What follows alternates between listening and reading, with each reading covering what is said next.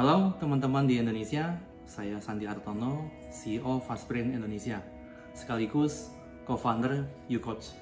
Saya terpanggil untuk berbagi informasi tentang bagaimana China mampu begitu cepat dalam mengatasi virus COVID-19 ini. Sebagai importer barang dari China, pastinya saya sangat intens dalam berkomunikasi dengan supplier yang maupun purchasing saya di sana. Dan update dari mereka tentunya akan sangat bermanfaat untuk saya dan teman-teman di sini yang sedang mengalami terpaan COVID-19 ini. Di sana, pemerintah China menggandeng apps WeChat, yaitu grup Tencent yang juga pemegang saham utama di Shopee. Mereka menambahkan fitur tambahan untuk diinput oleh Departemen Kesehatan Pemerintah China agar bisa mengupdate lokasi pasien yang terjangkit COVID-19 dengan lokasi yang sangat detail. Berikut saya tampilkan ilustrasi apps WeChat saat kita membuka WeChat yang berlokasi di Guangzhou, China. Jadi di dalam apps WeChat ini ada mini program. Saat diklik, dia akan menuju namanya apps Yikwang yang artinya adalah wabah. Dari sini kita bisa melihat tanda lokasi orang yang terjangkit COVID-19 dalam masa pengawasan 14 hari yaitu warna merah, terus 14 sampai 28 hari yaitu berwarna jingga dan di atas 28 hari itu berwarna hijau. Titik biru adalah lokasi kita saat dinyalakan aplikasi ini. Terus di bawah bisa dicek berdasarkan jarak dengan lokasi kita berada. Sebelum berwarna hijau, kita tidak diperbolehkan untuk mengemudi mobil. Jadi dalam masa pengawasan, warna merah dan jingga itu tidak diperbolehkan untuk mengemudi mobil.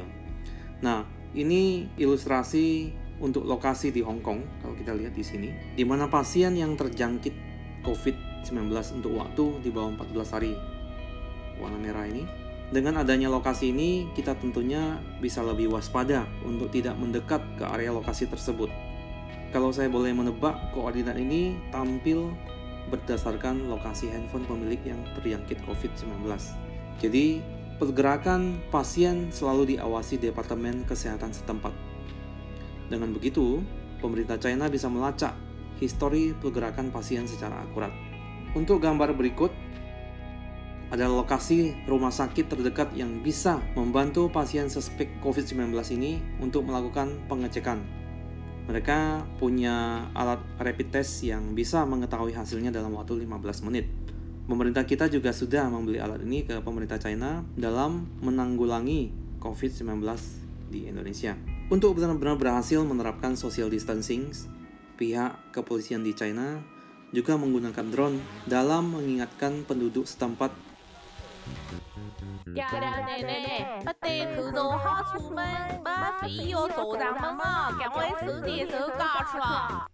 dan memberi peringatan langsung dari speaker di drone bagi warga yang masih keluar dari rumah seperti sekedar ngobrol dengan tetangga sekitar dan mengingatkan orang yang tidak menggunakan masker.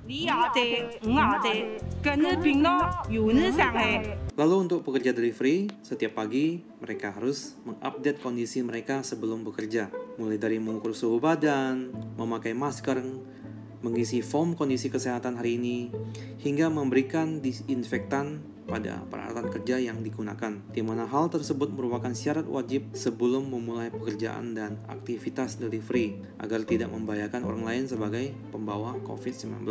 Saat mengambil order yang dipesan oleh customer ke rumah makan ataupun apotik, mereka juga menerapkan social distancing dengan ketat, seperti transaksi jual beli yang melalui kaca jendela maupun depan pintu, tidak melakukan kontak fisik dan juga serah terima barang order secara bergantian. Ojol meletakkan barang order di meja yang sudah disediakan, lalu pelanggan mengambil barang order tersebut. Hal ini dilakukan untuk mencegah penularan COVID-19 antar sesama manusia. Saat ini, sebagian besar penduduk di China sudah terbiasa menggunakan Alipay dan WeChat Pay untuk pembayaran semua transaksi jual beli, baik di restoran, penjual kaki lima, minimarket, e-commerce, apa pun itu. Ini juga salah satu cara memutus pemindahan COVID-19 yang di mana banyak penduduk di Indonesia masih menggunakan uang tunai dalam transaksi. Untuk pasien suspek corona, pemerintah China menerapkan isolasi di dalam kamar hotel selama 14 hari sesuai dengan masa inkubasi COVID-19 sampai hasil tes benar-benar negatif. Saat memasuki area hotel, pasien suspek corona, dokter, perawat, dan petugas hotel harus melewati beberapa proses yaitu penyemprotan disinfektan ke seluruh tubuh, pengecekan suhu badan, dan penggunaan hand sanitizer. Beberapa dokter dan perawat ditugaskan untuk mengawasi pasien-pasien suspek corona yang berada dalam kamar hotel. Untuk kebutuhan makanan, semuanya disiapkan oleh pemerintah setempat, lalu dikirimkan oleh staf medis ke setiap kamar. Bahkan ada juga yang menggunakan robot untuk mengantarkan makanan ke setiap kamar pasien, tentunya untuk mengurangi resiko penularan COVID-19. Bagi pasien yang berhasil disembuhkan dari COVID-19, mereka tentunya sudah memiliki antibodi yang terbangun dalam sel darahnya. Darah pasien tersebut yang sudah dikonfirmasi negatif bisa didonorkan ke pasien yang masih terjangkit COVID-19, sehingga proses pemulihannya bisa menjadi lebih cepat dengan antibodi dari pendonor. Selama ini, kita masih mendapat informasi hanya berdasarkan lokasi kota dengan jangkauan yang sangat luas. Untuk wilayah Surabaya sudah lebih baik, yaitu berdasarkan kecamatan, tetapi ini pun tentunya tidak mudah mendapat informasi secara up to date, secara real time. Memang sih, saat ini pemerintah melalui Menkominfo juga baru meluncurkan aplikasi yang bernama Trace Together untuk melacak pergerakan pasien yang berstatus ODP atau orang dalam pemantauan. PDP, pasien dalam pengawasan, ataupun pasien positif terjangkit COVID-19. Tetapi masalahnya, untuk masyarakat yang masih sehat, belum tentu mengerti ada aplikasi ini karena butuh proses sosialisasi yang cukup panjang sehingga kita yang kondisinya sehat tidak mengetahui lokasi pasien terjangkit atau suspek COVID-19 di sekitar kita. Jadi, menurut pendapat saya pribadi, akan lebih efektif pemerintah menggandeng apps yang sudah terinstall di semua pengguna HP di Indonesia seperti WhatsApp.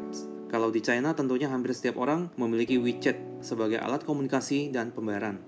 Gojek Apps anak negeri juga bisa menjadi pertimbangan melakukan pembaruan informasi lokasi pasien yang terjangkit COVID-19 sehingga warga Indonesia bisa lebih berhati-hati dalam melakukan pencegahan dengan menjauhi lokasi-lokasi yang rawan terpapar COVID-19. Saya yakin Indonesia juga mampu melewati pandemi ini. Saat ini pemerintah telah menyulap Wisma Atlet Kemayoran menjadi rumah sakit darurat COVID-19 untuk mengatasi lonjakan pasien COVID-19 yang diprediksi akan mencapai puncaknya di awal 2020. Dan hingga hari ini, pahlawan medis di seluruh Indonesia telah mengerahkan seluruh tenaga dan kemampuannya untuk melayani pasien COVID-19 di Indonesia ini. Mari kita bantu para pahlawan medis dengan melakukan langkah-langkah pencegahan sederhana namun berdampak besar, seperti sering mencuci tangan menggunakan sabun antiseptik, makan makanan bergizi, istirahat dan olahraga yang cukup, gunakan masker jika sakit, jaga jarak aman sejauh 2 meter, semakin jauh semakin baik, hindari kerumunan atau pertemuan, dan juga belilah kebutuhan pokok secukupnya karena tentu bukan hanya kita saja yang membutuhkan, namun orang lain juga pasti membutuhkan. Sekali lagi, kita Indonesia pasti mampu melewati badai ini. Dan jangan lupa berikan apresiasi untuk pahlawan medis yang berada di barisan terdepan.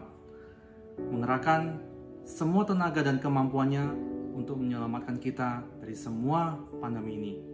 Saya Sandi Hartono untuk YouCoach Indonesia.